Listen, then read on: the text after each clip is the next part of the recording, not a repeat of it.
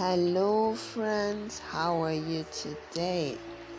Welcome to another episode of Being Like Jesus. Include our series God's Great Victories, and today's study is titled Now is My Time. Now is My Time. We'll be reading from the book of Esther. Esther chapter 4, we'll read from verse 12. And Esther's message was given to Mordecai. Then Mordecai gave orders to say to Esther, Just because you live in the king's palace, don't think that out of all the Jews you alone will escape. You might keep quiet at this time, then someone else will help and save the Jews but you and your father's family will all die. And who knows, maybe you have been chosen queen for just such a time as this.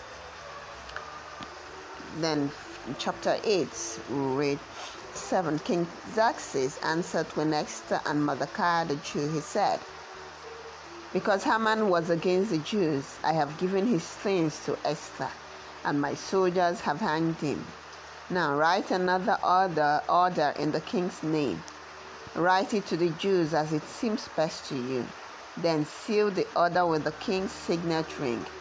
No letter written in the king's name and sealed with his signet ring can be cancelled. The Bible tells us in 1 Peter chapter 2 verse 9, but you are a chosen people. You are the king's priests you are a holy nation. You are a nation that belongs to God alone. God chose you to tell about the wonderful things He has done. He called you out of darkness into His wonderful light.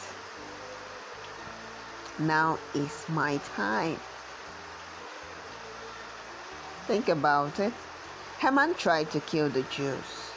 God led Esther to a great victory. God used Esther to save the Jews.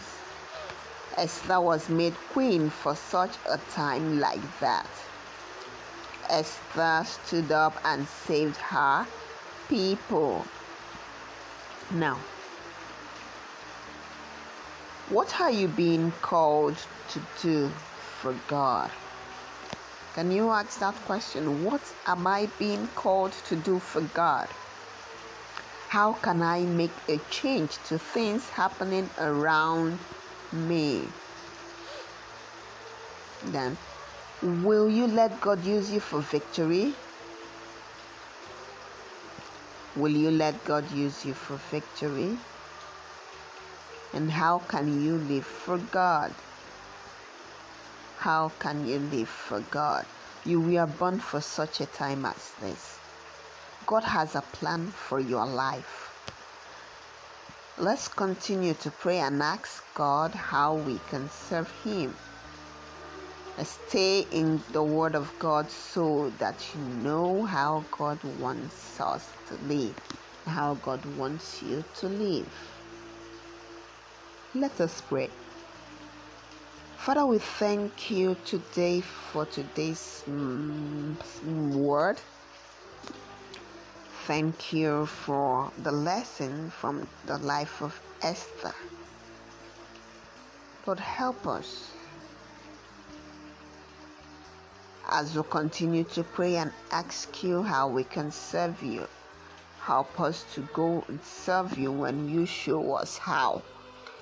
Help us to stay in your word so we can know how you want us to live. In Jesus' name. Amen. Amen. So that's it for today, and that's it for God's great victories. Tomorrow we'll start a new study. Until then, have a wonderful day and remember that God can use you to make a change to things happening around you. You have been born for such a time as this, and God has a plan for your life. You only discover that plan when you study the Word. So go ahead, pick up your Bible today and read. The same time tomorrow. Have a wonderful day today. Bye.